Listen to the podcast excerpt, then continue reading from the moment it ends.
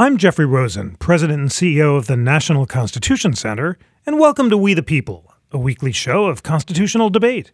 The National Constitution Center is the only institution in America chartered by Congress to disseminate information about the U.S. Constitution on a nonpartisan basis.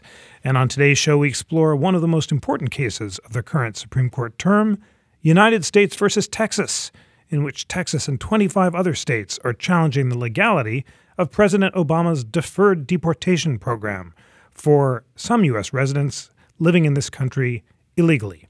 Joining me to discuss the statutory and constitutional issues in this case and to review Monday's oral arguments at the Supreme Court are two of America's leading experts in this field. Josh Blackman is an associate professor of law at the South Texas College of Law.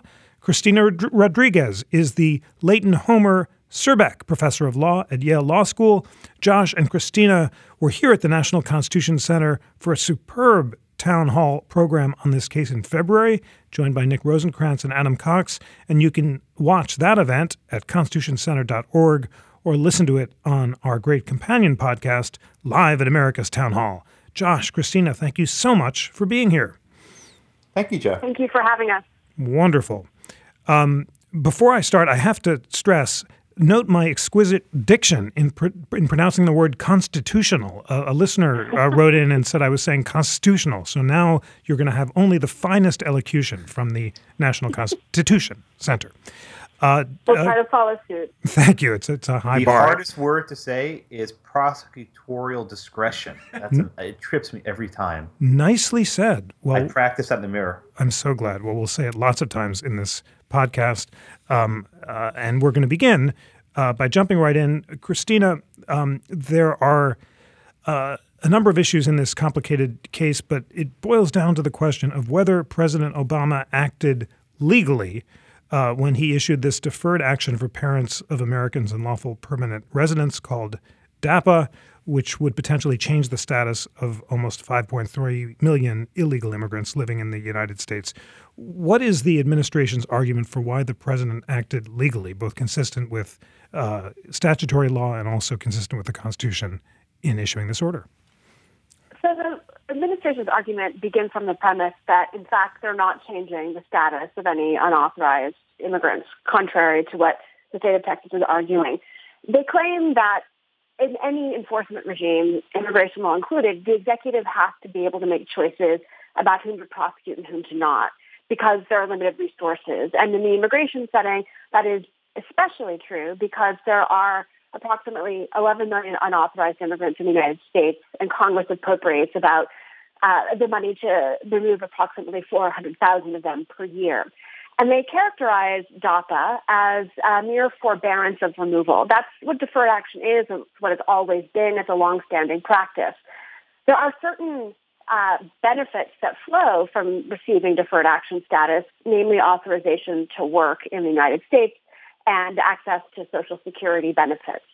The government's argument, though, is that those benefits are ancillary to the decision to forbear removal and they're actually supported by longstanding statutory and regulatory authorities. And so, what that issue here is the president's authority to make enforcement choices in a world of limited resources.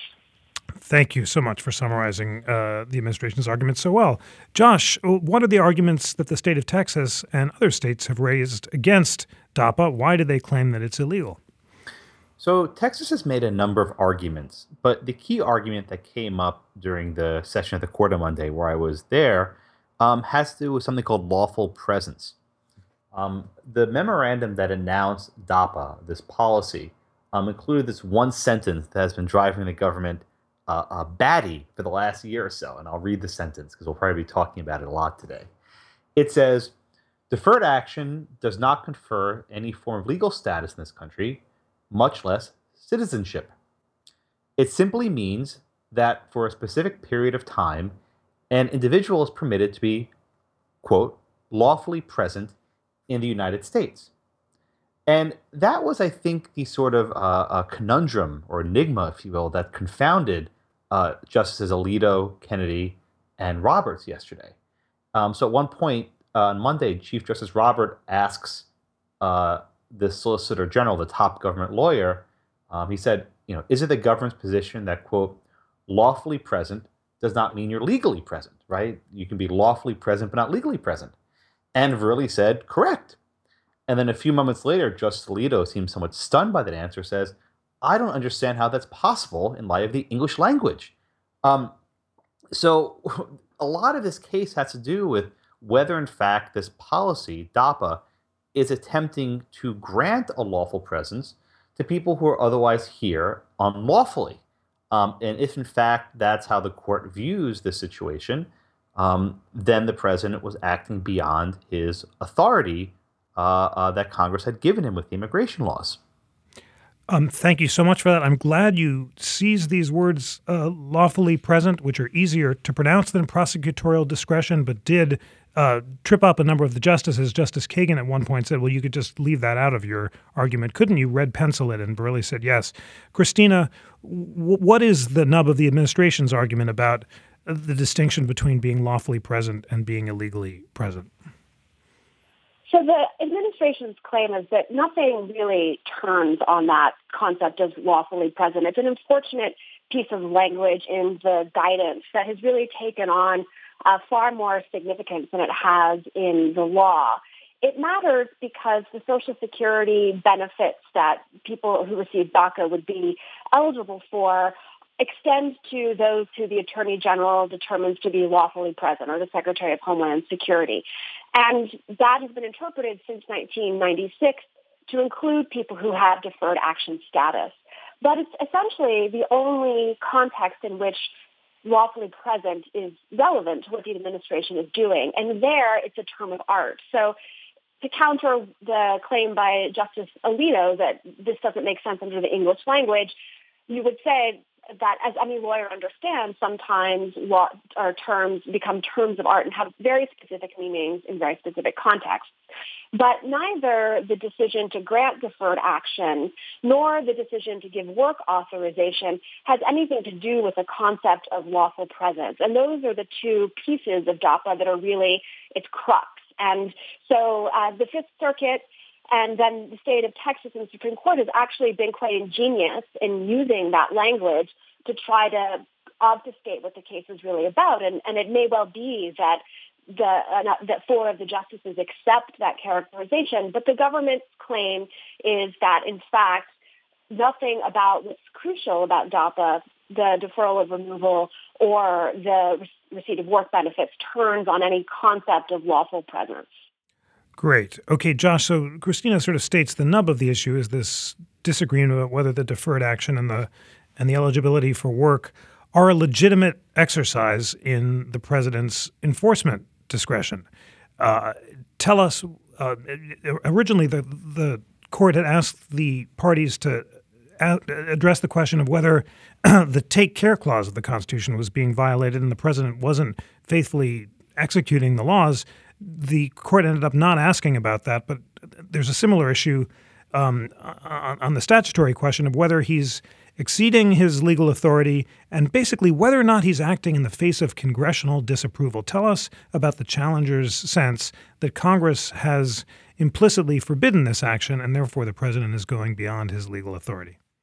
Sure. And, and for disclosure, I filed an amicus brief on behalf of the Cato Institute and Professors Randy Barnett and Jeremy Rabkin on this issue. Um, the Constitution imposes a duty on the president to take care that the laws be faithfully executed. Um, this is not a provision that most law students have ever heard of, let alone studied. Um, and this, all, this has only come up a couple times in the Supreme Court's history. Um, when the first time was in a case called Kendall versus ex rel. Stokes. And long story short, President Andrew Jackson, who, by the way, just lost his place the, on the $20 bill, so adios. Uh, President Andrew Jackson um, uh, basically told his postmaster general not to pay a contract fee to a firm that was loyal to John Quincy Adams. And if those history students know, uh, Jackson and Quincy Adams uh, uh, were in election, and basically, to use a parlance today, in a rigged system, uh, Quincy Adams stole the election. So, as retribution, I, I, I must I must interrupt. We're, we're having uh, James Traub is coming tomorrow to talk about Quincy Adams, the hero, and I think he'll defend Quincy Adams against I, this scurrilous accusation. but continue, please. You know what? We'll be charitable since he just lost his twenty. Okay. So, um, and God bless Hamilton staying on the 10. So the short, long and short of it is that the president told his postmaster general, "Do not enforce this law."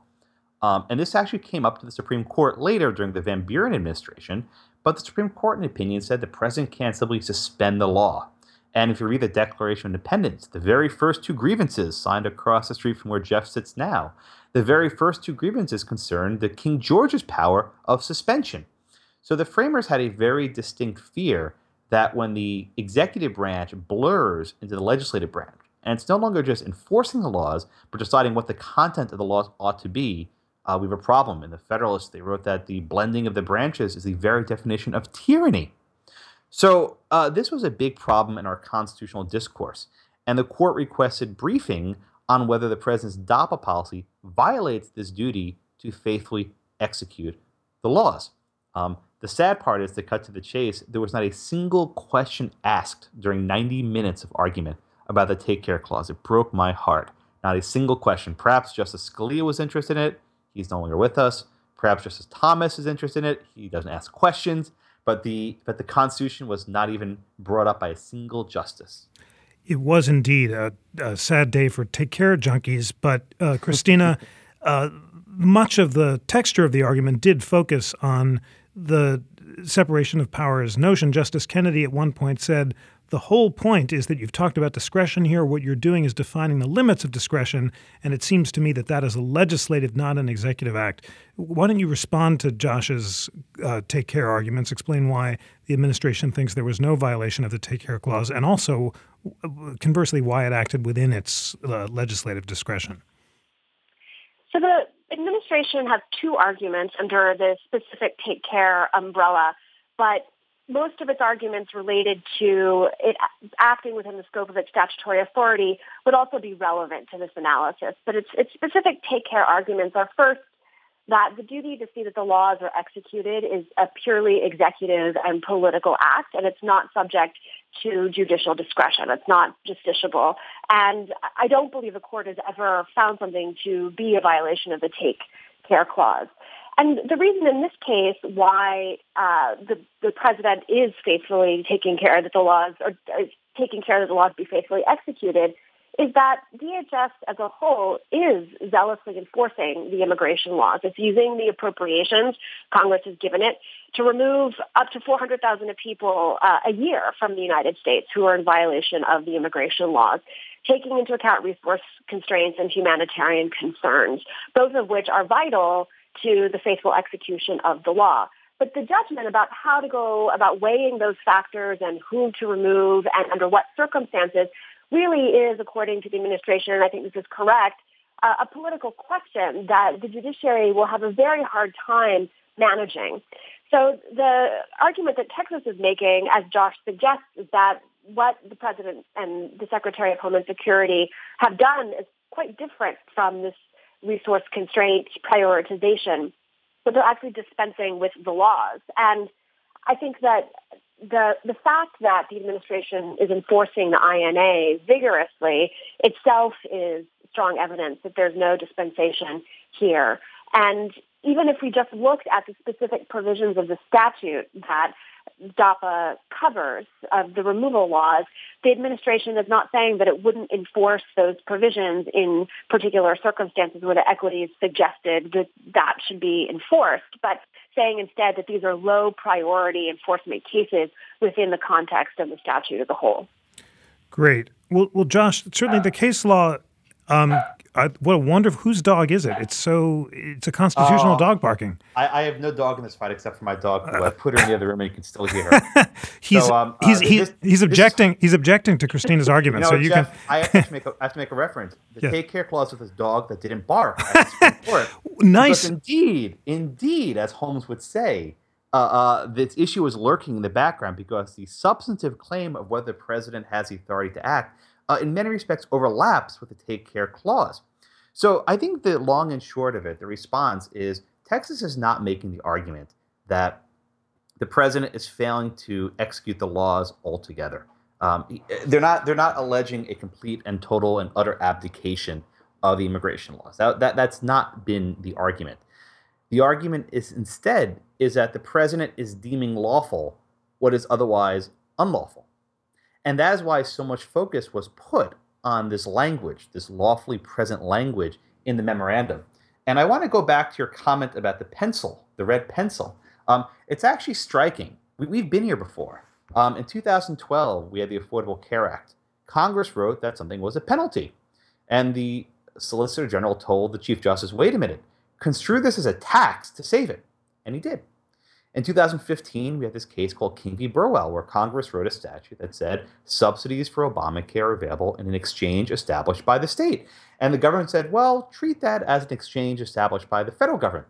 And they did. So, third time's perhaps the charm, the government is asking for a saving construction. But I humbly submit it is not applicable here.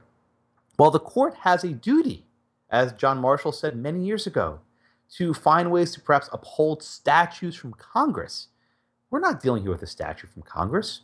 We're dealing with an executive branch memorandum. Um, Secretary Jeh Johnson, the author of the memo, was sitting two rows behind me. If the problem was lawfully present, he could issue a new memo. He does not need the court to do its dirty work for him. Of course, the reason why he won't just strip that language is because the implication of a lawful presence suggests other benefits were attendant. It's baked into the uh, DAPA program.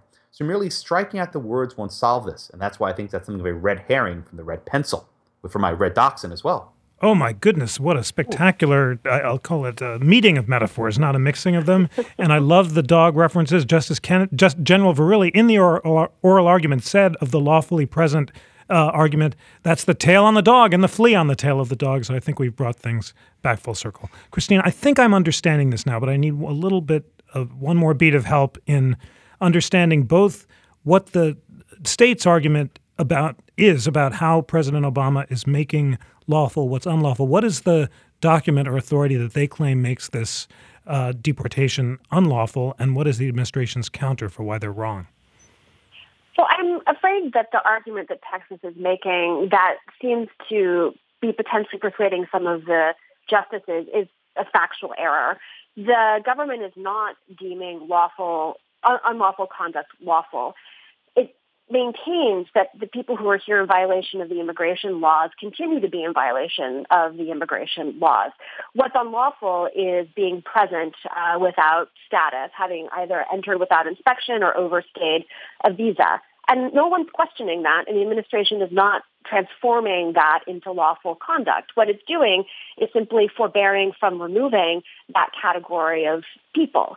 I think really what is the source of concern is the the the benefits that arise from the decision to defer action. We keep coming back to this, and I think ultimately this is what matters in the case because otherwise there there's nothing that turns on the decision um, to to forbear removal. And the work authorization that becomes a possibility for those who receive deferred action has nothing to do with whether you characterize their presence as lawful or not. That had been in uh, regulation since the 1980s, even before the 1980s, and it's also arguably recognized by Congress in a statute. I think it could certainly be debated whether the statute provides adequate authority to give work authorization to this category of people, but that argument's not really properly raised here. And it's not what DAPA does. DAPA simply forbears removal makes people eligible for deferred action. And then it's these other laws that make people eligible for work authorization. And you see the justices in a couple of instances say, well, why haven't you challenged that? Even Justice Kennedy asks, why haven't you challenged those regulations? And both Texas and the intervener for the House is trying to conflate DAPA with what is really the source of concern for people who think something is amiss here, and that is the, the work authorization. Great, uh, Josh. What is your response to Cristina's uh, claim that the it, it's it's state uh, regulations, not uh, federal laws, that are governing who's eligible for what kind of benefits? Well, I think there, there's two issues here to unpack. So the first issue is it's indeed true, as Cristina said, that the authorization for the Attorney General to provide um, work authorization to people on this status has been around since the 1980s, and, and that's absolutely true. Um, but what's also true, and Texas made this point yesterday, was that when this regulation was first promulgated, um, the the, gov- the president, President Reagan, told Congress that the number of people who will receive work authorization is so minuscule, it's not even worth counting. It's such a small number of people. Here we'd have up to 5 million people perhaps gaining this. So I don't think in any respect this is within the consideration of what Congress intended when this when this when this regulation first came about and went through the notice and comment process.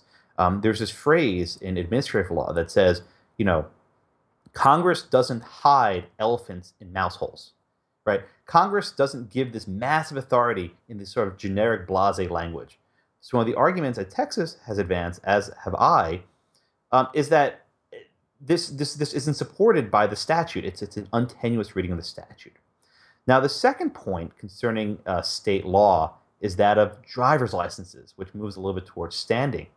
Um, and the fact is, in Texas, and Texas has had this statute for a number of years, if you're ha- if you're given some sort of a, a, a, a, legal presence from the government to be here, and you're you're not a U.S. citizen, but you have some sort of presence, you get a driver's license. And every driver's license issued by Texas carries with it a fee. Believe it or not, as uncomfortable as the DMV may be, uh, they actually don't make you pay for everything that they cost. There's actually a charge under the Real ID Act and otherwise to run background checks. So Texas is arguing that the reason why we're in federal court is because of this injury to the state. Um, and I was actually pleasantly surprised. I was expecting perhaps the Chief Justice and others to jump all over Texas SG Scott Keller on this issue. Um, and I think for the most part, you know, we're, we're down to eight, but four of them were pretty solid on the standing issue, and that Texas is basically stuck uh, uh, with their law. They, they, they shouldn't have to change it, and that's sufficient to get them into federal court. Great. Well, uh, Cristina, Josh has raised this standing issue at the oral arguments. Chief Justice Roberts rejected General Verrilli's argument that Texas has no financial stake in the claim because they could simply change their law to deny driver's licenses to the immigrants. And Roberts said if they did that, you would sue them instantly. And, and Verrilli said, I'm not saying we would or wouldn't. And there was an exchange about uh, the fact that really should say whether or not the federal government would consider that illegal. Unpack that exchange and, and its relevance to the standing argument more generally, and why you think that there uh, there is no standing. So I think what the Chief Justice is expressing is a skepticism that the federal government is being completely uh, ingenuous here because it's claiming that Texas could just change its law and decide not to subsidize either driver's licenses generally or the driver's licenses received by deferred action recipients or perhaps even those who are recipients of DAPA. And the concern is that were Texas to do that, the federal government would instantly come in and say, states have no authority to make distinctions among immigrant classifications. And so it would be either a violation of the Equal Protection Clause or it would be preempted by federal immigration law if the state were to try to do that. And the government has made arguments in other lawsuits uh, suggesting that these kinds of distinctions are not for states to make. And so I think that there is some skepticism about whether the claim the government is making is actually fair in some broad sense, even if it's formally legally correct. We don't know how Texas would change its law. We don't know what the federal government would do in response to that change, but there's some suspicion. I think why this matters is twofold. The first is that there were a lot of commentators leading up to this case who thought that because Chief Justice Roberts has been generally um, skeptical of broad theories of standing and a proponent of narrowing access to the courthouse in a lot of his jurisprudence, that that might be a way out for him here, that he wouldn't have to deal with the more complicated legal authority questions. And because a standing holding, finding that Texas did have standing here, could open up a flood of litigation. Anytime the federal government does something that has an economic impact on the states, they could tie things up in court and make judges instead of uh, the political branches the arbiters of a lot of political disagreements.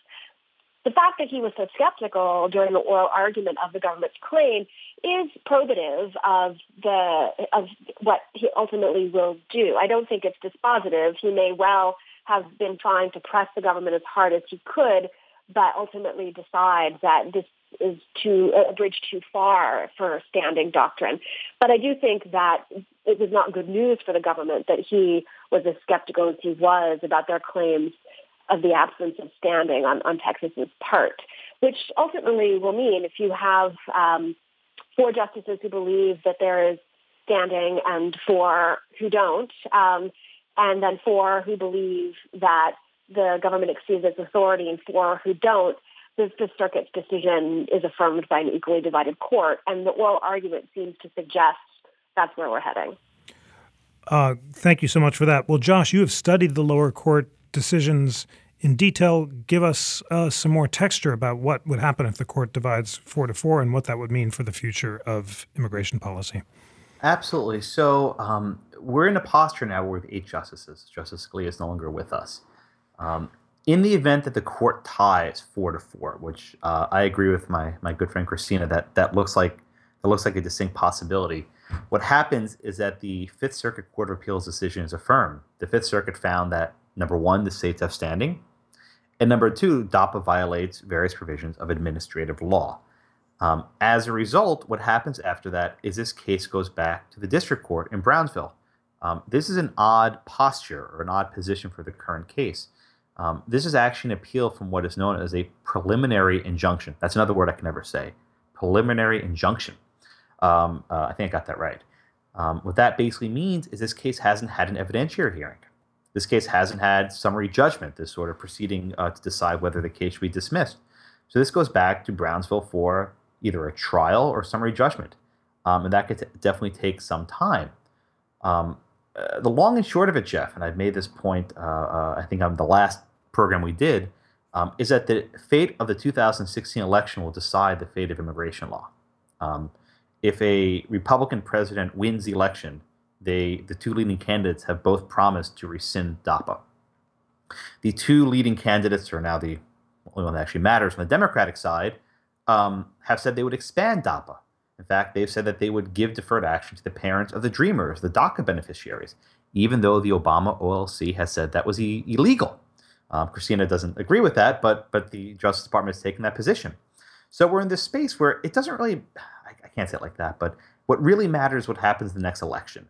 Um, DAPA uh, uh, likely, even if it goes into effect, I'm sorry, even if the court upholds it, say they dismiss on standing, uh, I think it'll be very difficult for President Obama to implement it in its entirety before the election.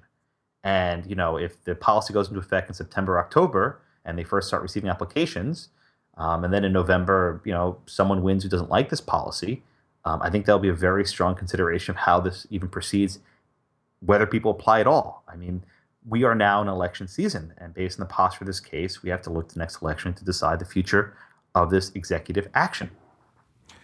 Uh, well put. Cristina, are the conservative justices being true to their principles in their tremendous skepticism of DAPA? Um, an opinion piece on the American Constitution Society website, the libertarian scholar Ilya Somin uh, said that DAPA should be constitutional if we accept two principles that many of the policy's conservative critics strongly support in other contexts that the unitary executive and limiting the scope of congressional power as close as possible to its original meaning. Is that a fair criticism or not? So I think that there is some reason to criticize at least Justices Kennedy and Roberts if they find this to be beyond the president's legal authority. In his decision in United States versus Arizona, that basically struck down most of Arizona's immigration law meant to crack down on illegal immigration. Justice Kennedy wrote at length about the importance of executive discretion in enforcing the immigration laws. And in that case, its relevance was to the fact that sometimes the executive decides not to prosecute uh, various immigration offenses, and it's not for the state to come in and decide that that prosecution ought to happen, but will happen at the state level. That theory of the important, crucial role of the executive branch in administering the overall system really should have purchase in this context too. The fact that the deferral of removal is happening on a large scale, which a lot of the arguments seem to sometimes collapse into, ultimately shouldn't matter because we're talking about an enforcement responsibility that is overwhelming in scale, and this is just one way of managing it. I think the idea of this being consistent with the unitary executive has some appeal. I've I've written with my co-author Adam Cox about what really is going on here is the president and the Secretary of Homeland Security and officials, political officials within the Department of Homeland Security trying to supervise line level officials and make sure that they enforce the immigration laws consistent with the priorities that the leadership of DHS have established, which is to not remove and expend resources on low priority cases, people with ties to the U.S. and no criminal records, and instead to focus on people who are public safety risks or have committed crimes or uh, serious immigration violations. And so what DAPA does is ensure that those enforcement priorities actually get carried out, which is something that hadn't really been happening to the extent they wanted prior to that. So it's really about control over the executive branch. And in that sense, it really is consistent with the, the theory of the unitary executive. I, by contrast, happen to think that Congress actually has quite broad power to regulate here, and there's a great deal Congress could do to restrain the president's enforcement discretion if it wanted to. It just hasn't done that here. Um, and what the president is doing is operating well within the statutory parameters that exist. Great. Uh, Josh, your response to uh, both of Cristina's points first, that conservatives may be being inconsistent in being less than devoted to unitary executive power in this case, and also her suggestion that you know Congress could have repudiated this policy but didn't, and therefore uh, the challengers are overstating the case when they say that the president is acting in the face of congressional disapproval. Well, let, let, let me take the the second uh, question first, if I may. Um, the House did repudiate this. Uh, the Preventing Executive Overreach and Immigration Act of 2014 passed the House and that provision said that DAPA was, quote, without any constitutional or statutory basis. Um, so you have a full branch, a full house of the U.S. government, the House of Representatives, saying this is illegal. Now, the question is why didn't the Congress try to defund DAPA? I describe DAPA like a cockroach or Keith Richards. Nothing can kill it. Um, it's paid for by user fees. Uh, even if Congress shut down the Homeland Security Department, it would continue. And in fact, the Office of Legal Counsel memorandum announcing DAPA boasted about this, saying, well, it's funded by user fee, so it can't be stopped. So this was crafted after the election in a way that cannot be defunded. Uh, this tries to subvert accountability um, at just about every angle. And it's important to stress DAPA came after the Congress decided not to vote on the president's preferred immigration bill, and after the president had said for years, for years, that he could not engage in this sort of action. Um, um, indeed, during the oral arguments, um, Chief Justice Roberts quoted the president, and, and this is actually rare of even using a statement from the president, but Chief Justice Roberts said, quote, quoting Obama, then essentially I would be ignoring the law in a way that I think would be very difficult to defend legally. What did Solicitor General Verrilli reply? He said, well, the Office of Legal Counsel, you know, reviewed it and gave him a memo. Um, uh, this is a very sanitized account of history. Um, what actually was reported in Politico and Charlie Savage's book, The Power Wars, and elsewhere, is that basically the president was pushing DHS to go further and further with this policy. So this wasn't the case where OLC said, "Oh yeah, sure, you can do this." Uh, uh, uh this was the president pushing ahead, and, uh, it's clear that when Congress did not give him the authority he wanted, he found uh, uh, the authority, you know, in, in the interstices of, of the U.S. Code in, in, a manner that I think is is, is like President Obama said, very difficult to defend legally. And I think now, a year and a half later, for the Supreme Court, and the uh, chickens are coming home to roost, and, and roosters are red to continue the theme of the day. Nice. Uh, uh, Cristina, so um, Erin Murphy, who representing the House of Representatives, made a similar argument to the one Josh has just made. She said three years ago the executive asked Congress to enact legislation that would have given it the power to authorize most of the people that are living in this country unlawfully to stay, work, and receive benefits, and Congress declined. Now the executive comes before this court with the extraordinary claim that it has had the power to achieve the same. How persuasive is it to claim that Congress's refusal to enact legislation that the executive asked for um, should be construed as congressional disapproval? It's not persuasive at all as a legal argument. First of all, Congress did not enact the statute. Debates happen all the time where people take different sides on an issue. And the failure to enact a statute is legally significant in determining what the scope of the president's authority is. An unenacted statute doesn't limit authority that otherwise exists. I also think it's unpersuasive because what a statute would have done is very different than what the president has done here. And no one in the administration is claiming to do what Congress would have had the power to do or does have the power to do, which is to confer actual legal status a path to permanent residency that would entitle people to remain in the United States would no longer make them deportable for the same reasons and would entitle them to certain procedural rights in defending their right to be in the United States. So nothing in DAPA does any of that. And so the idea that the failure to pass a statute like that somehow means that the president can't do something that's lesser than that and is also within the authorities the executive has traditionally exercised doesn't make any sense. Josh, what's your response? We know uh, podcast listeners uh, know uh, from We the People of Justice Jackson's famous oh, opinion. Jeff, yes, I yes. So I'm having deja vu. Okay, this happened I'll... last time, ladies and gentlemen, when we were having this great debate at the National Constitution Center. I raised the magic words Justice Jackson's opinion, and, and Josh said, I was just about to mention it. So uh, great minds think alike. Um, Josh, Josh knows the question I'm about to ask is whether Justice Jackson, who said that the president's power is at its highest ebb when it's supported by Congress, at its lowest ebb when it acts in the face of congressional disapproval, and in a zone of twilight when Congress isn't clear. How does that apply to this case? And, and, and what's your response to Cristina's case uh, claim that when Congress doesn't speak, that's not the lowest uh, category? Um, it, it's in the zone of twilight or, or at, at, at a higher level. This, this, we're not in Rod Serling, Serling land. We are low below. We are well below the twilight zone. so, so, so, so, if I can give the facts of Youngstown briefly, um, during the height of the Korean War, President um, Truman uh, had a problem. The steel industry was poised to go on strike, and if the steel industry had gone on strike, uh, uh, the war effort in Korea would have been impaired.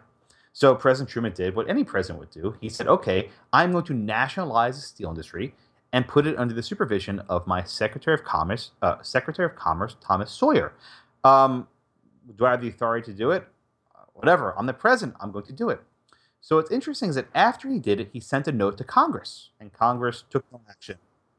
And then shortly thereafter, Truman sent another note to Congress, and Congress again took no action.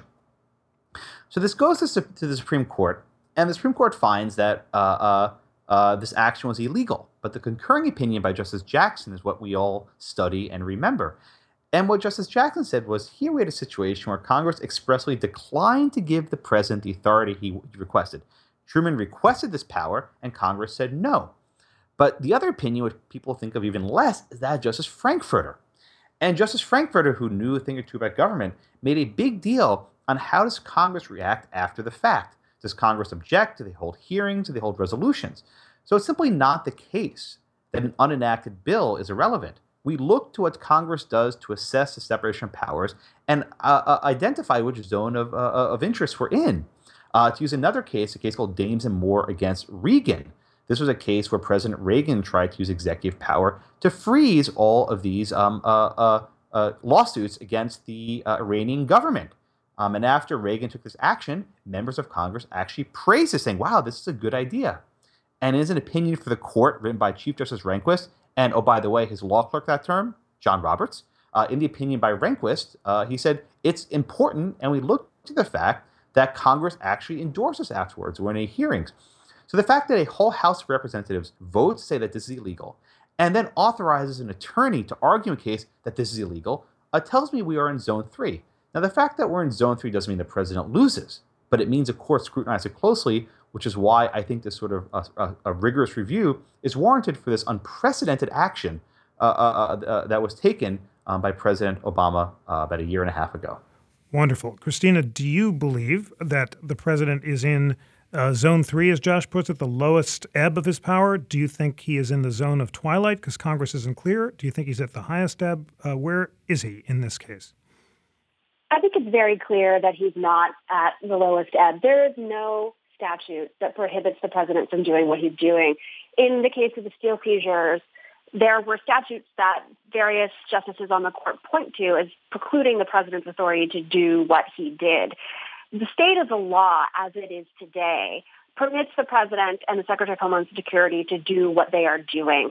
Even Texas, even Texas agrees that the federal government can forbear from removing classes of non-citizens who do not fall within their enforcement priorities. There, uh, Justice Kagan pressed the state on that.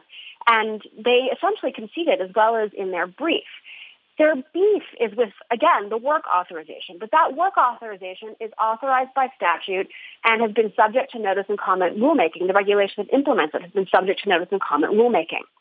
So nothing that the House on its own could do could, to, could do away with that legal framework.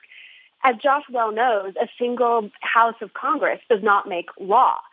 Sure, it is uh, interesting to know what Congress thinks about it, what a House of Congress might think about it, and they might have views about the state of the law before the president took his actions or that authorize or don't authorize the president's actions. And we might take their statements about what the law as it exists now permits. And I think that's why the Supreme Court permitted the House of Representatives to intervene in the case and why Erin Murphy argued for the House of Representatives. But their position is just a position. It is not the law. And what matters is the meaning of the law under which the president acted. And I, I think that if we look at both what's understood as his enforcement discretion that the state of Texas accepts and the statutory sources of authority for the work authorization and even the Social Security benefits, we're there on the highest ebb. We're talking about things that have been authorized by Congress and traditional executive powers. And so there's not there's no question that we're not in the in the lowest ebb here. But as this podcast suggests, and as the oral argument suggests, so much of this case is about the framing. It really depends on how the justices choose to frame the case, how advocates on one side or the other choose to frame the case. And when you buy a frame, you then buy the, the results. Um, uh, well, well put, J- Josh. A response to Cristina, and then we'll have closing arguments. The, the framing has somewhat changed. Uh, many observers were surprised when the court asked the parties to brief the question of whether the president had violated his constitutional constitutional, forgive me, listeners, uh, authority under the Take Care clause, and then that proved not to be central to the oral argument, where instead the focus was on this notion of lawful presence. Describe the evolution of the arguments of those who are challenging this action and uh, how they relate to what's clearly a broader skepticism on the part of the conservative justices and the challengers about President Obama's use of executive orders. So, this action, um, DAPA, has taken on a much greater, to use Justice Breyer's words, um, political valence. Um, and, and, actually, one of the lawyers representing the interveners for the petitioners, uh, uh, Mr. Saenz from the MALDEF group, um, he basically said that Governor Abbott um, uh, brought this case, or then Attorney General Abbott brought this case because of political opposition to the policy. Um, I'm not going to quibble with that here. Um, but what I think is important to stress is that the separation of powers endures from president to president. And, and I'll leave this for your loyal listeners. Whatever powers over immigration that the current president asserts, the next president can assert them in the exact opposite direction. If indeed it's true that Congress has not set any priorities with respect to immigration in many areas, and that's what Adam and Cristina have written in one of their uh, excellent Yale Law Journal articles, if indeed that's true, then the next president doesn't have to give any discretionary relief. And he could rescind it and roll it back and decide to exclude groups on various premises that may be very uncomfortable. And no one would have standing to challenge that because it's indeed purely discretionary. Um, it's a very different world when the shoe is on the other foot. Um, my my passions for the Constitution. I mean, I think I mentioned this when I was at Philadelphia last time, but um, I support President Obama's immigration policies. I'm in this awkward spot where I agree with him and I wish these bills would have passed, but they didn't. Um, from my perspective, what endures from generation to generation is separation of powers. The actual policy issue, which affects real people. And I, I, I frankly see that. There were thousands of people in the street in D.C. the other day um, demonstrating outside. Um, I see that. But the separation of powers um, must endure. And, and, to quote Justice Jackson um, uh, in his last sentence of his last paragraph in Youngstown, he said, quote, it is the duty of the court to be last and not first to give up the separation of powers. This was a man who had prosecuted Nazis at Nuremberg. Um, he was speaking uh, from a very different perspective than we are today, but his timeless words about the courts being the last, not the first, I hope guide the justices in the resolution of this fundamental and foundational case beautiful.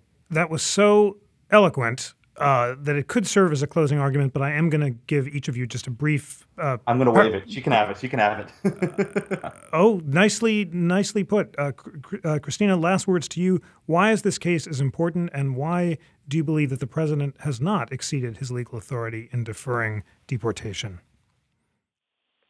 So I think something that Josh said gets to what the debate is about, if not the case, and that's that the next president could change his mind about DAPA uh, and about the things that flow from DAPA.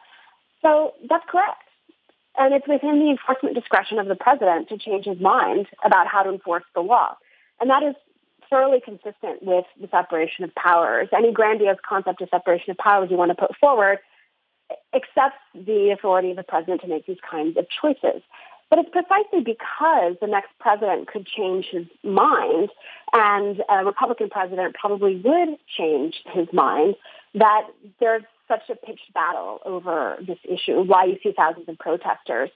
We here been mostly concerned with the legal claims, and those legal claims are crucial to the ability of the government to function, the ability to exercise enforcement discretion, to supervise lower level officials, and essentially to implement your vision of how the law ought to be enforced through different structures within the executive branch will be essential to any president and is a really important element of preserving the executive's proper place within the separation of powers. And so it's important to fight about these questions and to get it right. But I also think it's important to understand that at stake is the debate about what to do about these millions of people who are here unauthorized, many of whom have ties to U.S. citizens and also permanent residents, or have otherwise been here for such long periods of their lives that they are, in fact, functionally Americans. And so I think Josh is correct. This will be an important issue in the next election, not just because of the legal authority questions, but because the way that the legal authority is being debated here really matters to the lives of people and to the future of the country. And so it's a, a nice way in which constitutional law and the import of immigration law and policy intersect. And fortunately, the authority of the president happens to coincide with the humanitarian objectives of the advocates in this particular case. Thank you so much, Cristina Rodriguez and Josh Blackman, for an illuminating, engaging, and civil debate on this complicated and important case. Our listeners and I now better understand the stakes, both legal and constitutional, and for that we are grateful to both of you. Cristina, Josh, thank you so much for being here. Thank you. It was a real pleasure. Thank you so much, Jeff. And thank you, Cristina. It's always a pleasure. Today's show was engineered by Kevin Kilborn and produced by Nicandro Iannacci. Research was provided by Josh Weinberg, Lana Ulrich, and Danielle Evans. Get the latest constitutional news and continue the conversation on our Facebook page, facebook.com forward slash Constitution CTR, and on our Twitter feed, twitter.com forward slash Constitution CTR. Please subscribe to We the People on iTunes.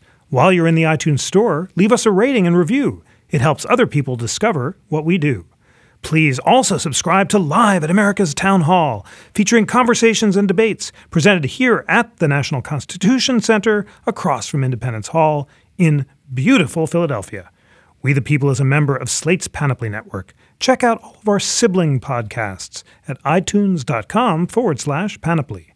And finally, despite our congressional charter, the National Constitution Center is a private nonprofit we receive little government support, and we rely on the generosity of people across the country who are inspired by our nonpartisan mission of constitutional debate and education. Please consider becoming a member to support our work, including this podcast. Visit constitutioncenter.org to learn more.